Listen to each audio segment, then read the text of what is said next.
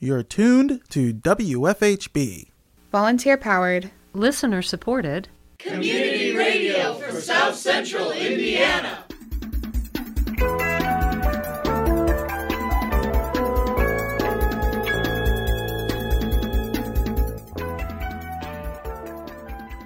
Good afternoon. Reporting remotely for WFHB, this is Benedict Jones.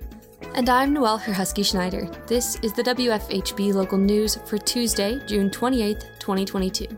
Later in the program, WFHB News Director Cade Young spoke with Dr. Jennifer Drobac, professor of law at the Robert H. McKinney School of Law at Indiana University, about the Supreme Court's recent decision to overturn Roe v. Wade.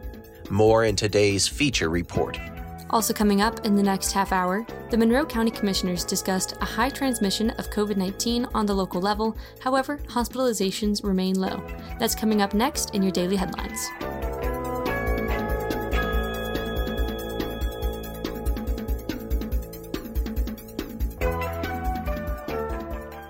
At the Monroe County Commissioners meeting on June 22nd, Health Department Director Penny Caudill gave an update that although COVID 19 transmission is high, it remains stable with a low level of hospitalizations.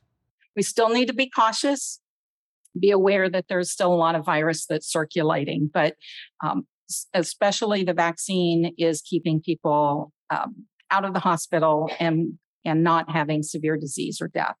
Caudill also informed the commissioners that monkeypox is spreading, but that there are only two reported cases in Indiana as of June 17th. Monkeypox is, of course, making the news. So, as of June 17th, there were 113 cases uh, reported in 20 states and Washington, D.C. Two cases have been reported in Indiana so far. So, the main thing to remember is this is still rare. It we are seeing this increase. So that's where the concern is. Um, and the risk to the general population is still low. So just want to reassure people about that. There's lots of good information out there. Uh, the CDC website can walk through what the, you know, the rash is what's most contagious, and that can be even in your mouth or on your body. So it's really close contact with somebody with those symptoms. Um, so pay attention to what's coming with that, but know that in general, it's not something that we all we need to be aware of, but we don't need to be overly concerned, just cautious and aware. During public comment, Bloomington Chamber of Commerce member Christopher Emge thanked the commissioners for their work and highlighted specific projects the Chamber of Commerce was glad to see. Good morning, commissioners. This is Christopher Emge from the Greater Bloomington Chamber of Commerce. We often come before you to advocate positions, both pro and con, on a number of issues. We have a role to play as a voice of business in this public arena, and sometimes we agree, and and sometimes we uh, we are at odds. Um, but that's a good thing for democracy. Today, I want to commend the commissioners on their effort and their work on behalf of Monroe County residents. On the judicial front, last December, the county was recognized as exceptional by the state for its juvenile detention alternatives initiatives. Chamber applauds the effort in reducing racial and ethnic disparities. Along the same lines, we are encouraged by the recent progress we have seen by the Criminal Justice Response Committee. Margie Rice has been an outstanding facilitator in this group. The results will go a long way in creating a new and innovative justice center. And with the new funding available, we anxiously await seeing a progressive 21st century method of incarceration with a shared goal of reducing recidivism and providing a pathway for those in our legal system to become contributing members of our community. Finally, we are pleased to see the planned limestone heritage site come together with the purchase of those 70 acres on the northwest side of the interchange of State Road 46 and I 69. This is a real opportunity to develop and mold a tourist beacon that uniquely captures our history and the entire Uplands region. I thank you for your time this morning and thank you. Chief Technology Director Eric Evans asked the commissioners to approve an agreement with Softchoice for $41,370. A couple of things about this particular deal that are nice. Uh, number one, uh, with this being an enterprise level deal, it's scalable. So uh, we're starting out with 350 licenses. As we need to add more people, we can do it a la carte. You know, we can do it in one, we can add two instead of having to add groups of 100 or 500, which is how we had been structured before. So when we do exhaust the 350, uh, which I think will be a little ways from now, uh, we can start adding people and just pay that a la carte cost. A couple other things that are included in this enterprise level package that'll be helpful down the road. Uh, I had been working with the outgoing recorder to look at getting uh, OCR solutions. OCR, of course, stands for optical character recognition. It's what happens when you take a scan of a document and you turn that into words that are then searchable in a database. This deal bundles in the Acrobat OCR as part of that. So um, maybe that'll work for the recorder's needs, but if not, you know, we can look at getting some third party product, but we're getting this as part of the deal. So, you know, I figured we'd go ahead with it. Uh, the other thing that's included as part of this that they typically license separately is the PDF slash A designation. That is the archival uh, standard that where they bundle the fonts along with that document, and that PDF file is meant to last a good hundred years longer than otherwise. That's included in this licensing. So uh, it's a pretty good deal.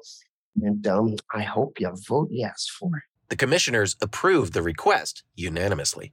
The next commissioners' meeting will be held on July 6th. At the Bloomington Redevelopment Commission meeting on June 21st, the commissioners approved a contract to begin the demolition of the Hopewell neighborhood. Engineering and project manager Matt Smethurst informed the commission that the lowest bid for demolition was from Renascent. Hopewell Phase 1 East demolition project will include the demolition of existing houses and buildings on the site. On June 6th, bids were opened and the city received five bids for the project. The lowest bid received from Bluestone Tree was an incomplete bid. It was just for the tree removal portion of the contract. And then the second lowest bid from Omega, uh, they did not include all of the necessary bid documents in their packet. So we moved on to the third lowest bid from Renascent. Um, that bid was for $588,775.02, and they were the lowest responsive and responsible bidder. Uh, con- the demolition construction is anticipated to begin in July Project engineer Patrick Dierkes shared what buildings would be a part of this contract for the first phase of the demolition. There are the two large warehouses uh, that are IU Health's uh, current property.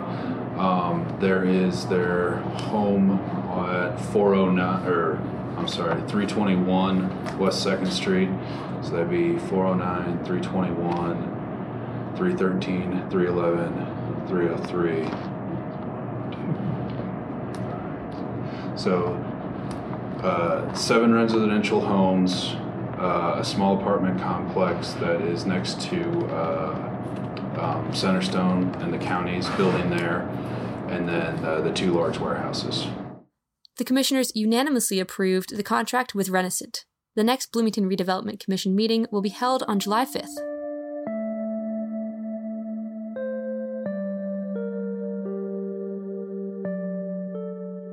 In today's feature report, WFHB News Director Cade Young spoke with Dr. Jennifer Drobac, professor of law at the Robert H. McKinney School of Law at Indiana University, about the Supreme Court's recent decision to overturn Roe v. Wade.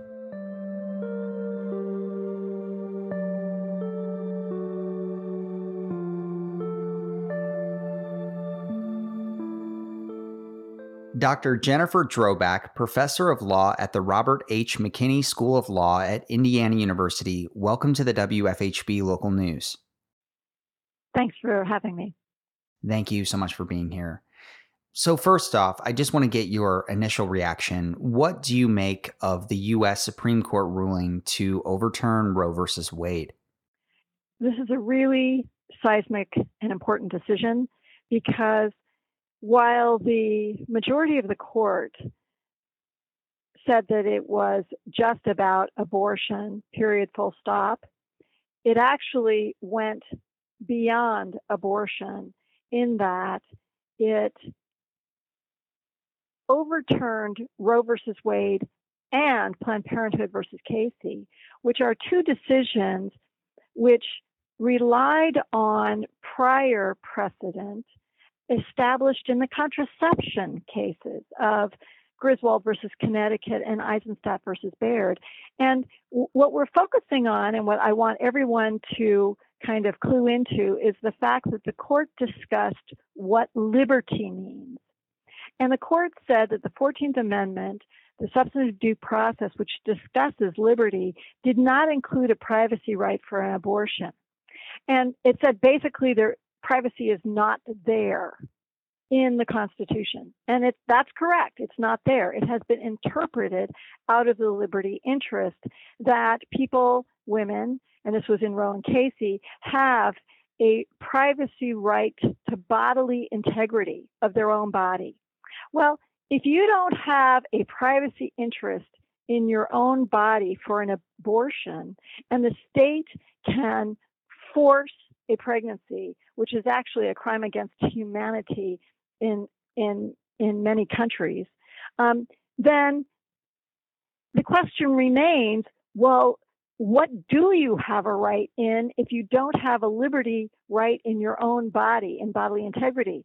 And part of the problem of this decision is it's going to be very difficult to not only predict, but then later to control what future decisions do with this evisceration of the right to bodily integrity and the and the right to privacy in your person and basically in your bedroom. And this was foreshadowed by Justice Thomas in his concurrence when he said, yes, uh, Obergefell, which is the same sex marriage case, and therefore all of marriage is now called into question potentially, since that also relies on the liberty interest. And Justice Thomas also said, and of course, contraception is called into question, which is the two cases that I cited to earlier and, and more cases. And yes, that also relies on liberty. And in fact, Missouri has already banned abortion completely. And that means that anything that interferes with a pregnancy um, with a you know a fertilized egg is potentially illegal. So that means an IUD, which is something that we have considered up until now contraception is now illegal and because it interferes with implantation of a fertilized egg. And so this decision, this Dobbs decision, calls into question almost 50 years of rights that we have taken for granted. And I know what that means because I was 13 when Roe versus Wade came down. That year, my mom almost died after her sixth child was born, uh, my brother. And I thought, thank God, thank God women are going to be safe now. And now my daughter does not have the same rights that I've enjoyed. Absolutely, absolutely. That that's so well said. And who knows what the long term effects of this will be.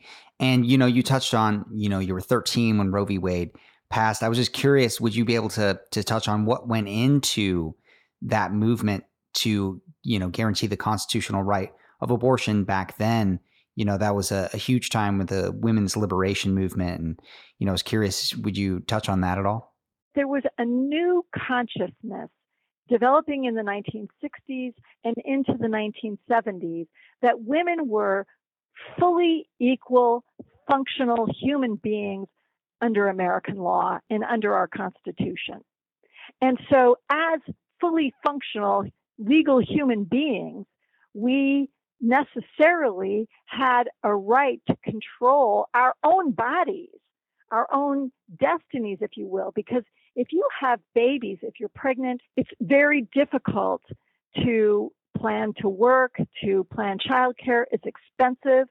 And as we know, pregnancy is a much higher risk endeavor than is a first term abortion. And so, particularly here in Indiana, Indiana has a terrible maternal mortality rate. And, and so we see firsthand that abortion is a safe and was a legal practice.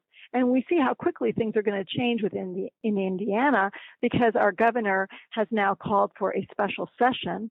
And so you have to know that people who are pro birth are going to be lobbying this special session for a complete ban on abortion. And by the way, our Constitution is a very short document. I recommend everybody read it and get familiar and cozy with it. It is a brilliant, a brilliant piece of writing, and it's our contract with the government. So in 1868, what was the, the scene like in Indiana? Well, that was 11 years before Indiana got its Married Woman's Act. The Married Woman's Act made it possible for women to have rights, married women to have rights over their own property. Before that, their husbands controlled their property. Their husbands controlled their wages. Women were not allowed to fully engage in contracts. And so women were not legally full functioning citizens under the law in 1868, the time when this court wants to take us back. I really appreciate you walking me through some of that history and touching on Indiana, especially, and building off of that. You know, what does this mean for Indiana?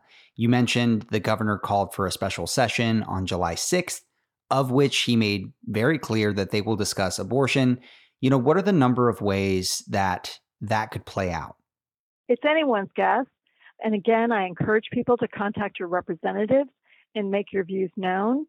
Most people, most people, and I'm not talking, you know, pink party, purple party, green party, red party, blue party, most people favor responsible, sensible medical care, which includes abortion. Um, so this decision went against the opinion of most people.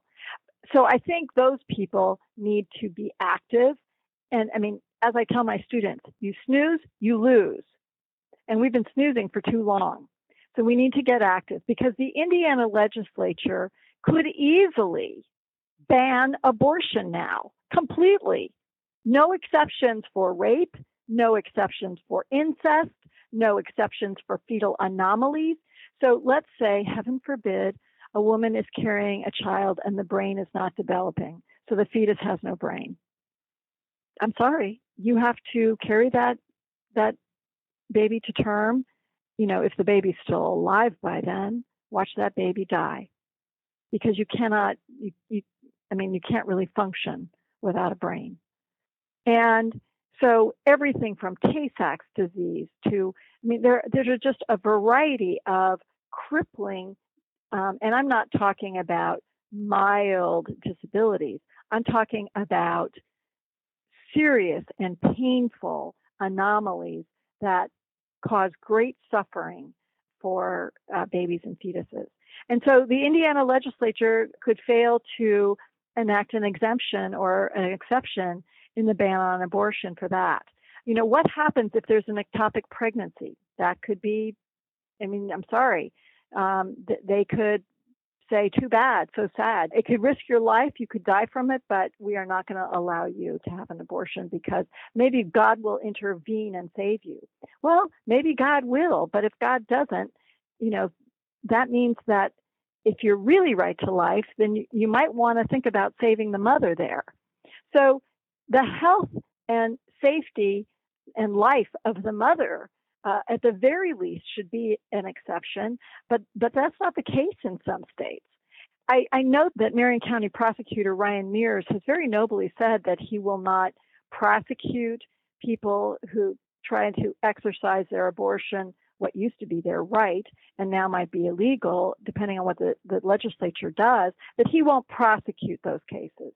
And that's that's really interesting. But it really I don't want people to be lulled again sleeping through what the Indiana legislature could do because if they consider abortion to be murder and call it fetal homicide or murder, Indiana has no statute of limitations on murder, which means that if you have an abortion after this period when it's been deemed illegal and murder or fetal homicide, then in the future, when Ryan Mears is no longer the prosecutor and somebody else wants to make his or her name on prosecutions, you could be prosecuted for murder. So again, I'm I'm just highlighting for people, again, this hasn't come to pass yet, but I want to introduce to people the significance of this decision.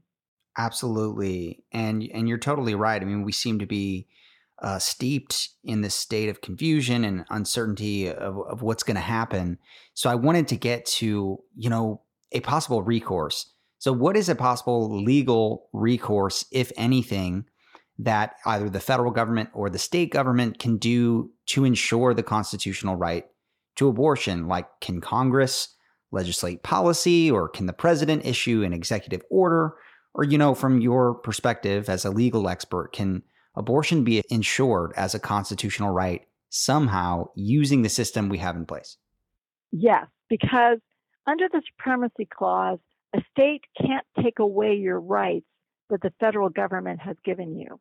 So if Congress were to pass the law that has already been adopted in the House, a bill that has been accepted and voted on favorably by the House, if the Senate were to pass uh, the act that codifies Roe, that would guarantee all 50 states the right to some abor- abortion under some circumstances that was really under the the the framing that you had with Roe versus Wade. Now, that's going to be very hard for Congress to do because they're not going to be able to get past the filibuster. I don't see Kyrsten Sinema and um, Manchin uh, reversing themselves, uh, although they should, given this new horrific decision, um, on the filibuster.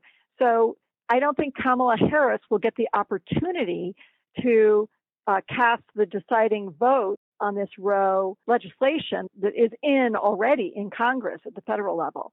Furthermore, if if as predicted Congress uh, flips and becomes Republican, then our former governor and former vice president of the United States, Mike Pence, has called for a national ban on abortion, which could be passed through the Commerce Clause or through the Spending Clause.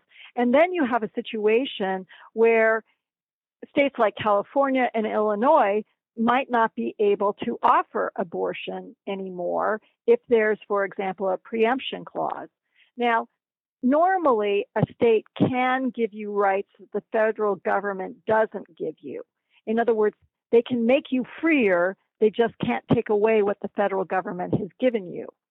So if the federal government says no abortion and the states step in, they may be able to step in unless the federal government says no abortion, no exceptions, no state can interfere with this. That's going to be a test. Where will that test go? The Supreme Court, that as we know is hostile to abortion. The other thing we can do is we can vote with our pocketbook. There are businesses that are currently giving employees financial stipends if they need to access medical care. They are engaging in uh, lobbying for uh, responsible legislation.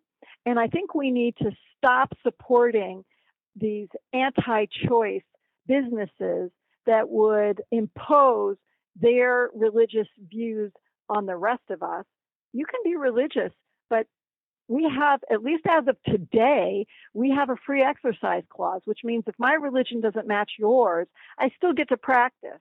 But a lot of businesses are dictating to their employees what they claim their religious views uh, require them to dictate.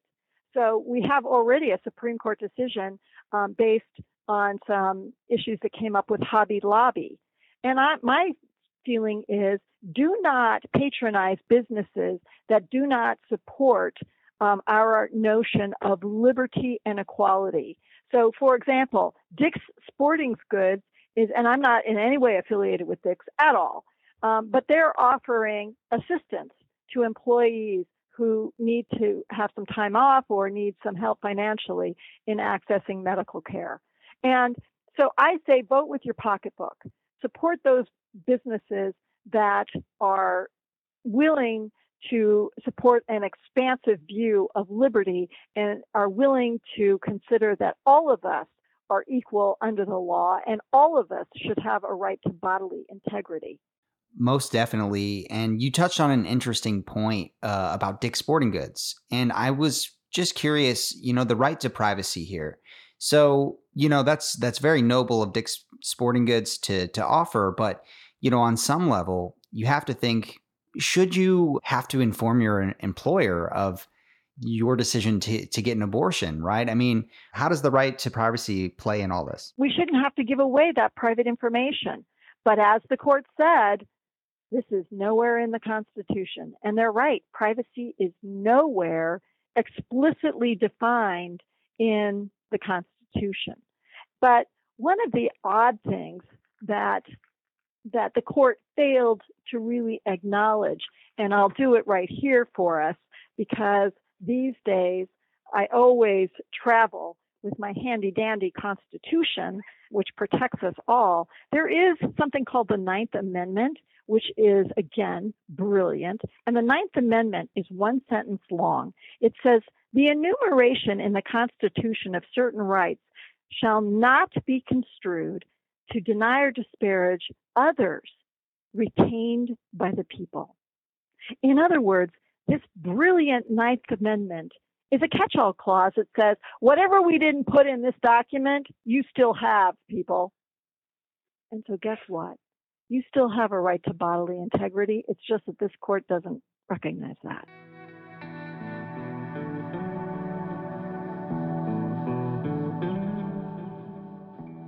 That concludes part one of my interview with Dr. Jennifer Drobac, professor of law at the Robert H. McKinney School of Law at Indiana University, about the Supreme Court's recent decision to overturn Roe v. Wade. Stay tuned to tomorrow's edition of the WFHB Local News to hear part two of that interview.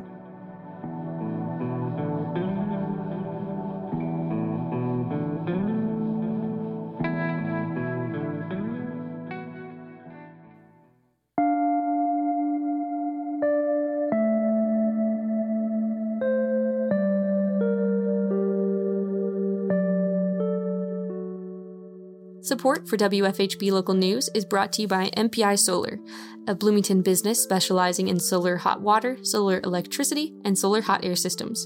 MPI Solar designs and installs solar power generation systems that encourage independence and individual responsibility. More information online at mpisolarenergy.com.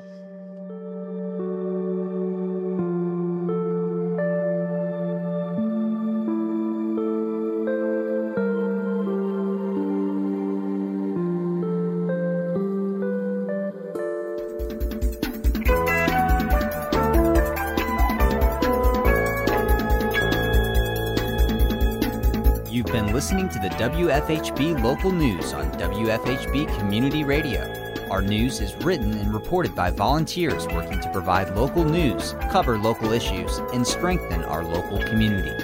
We invite you to participate. You may submit questions, comments, and story ideas to news at WFHB.org. You can become a WFHB local news volunteer by attending new volunteer orientation feel free to check out the WFHB local news archive at WFHB.org to find newscasts, individual stories, and catch a live feed of the WFHB local news. We are local, longer,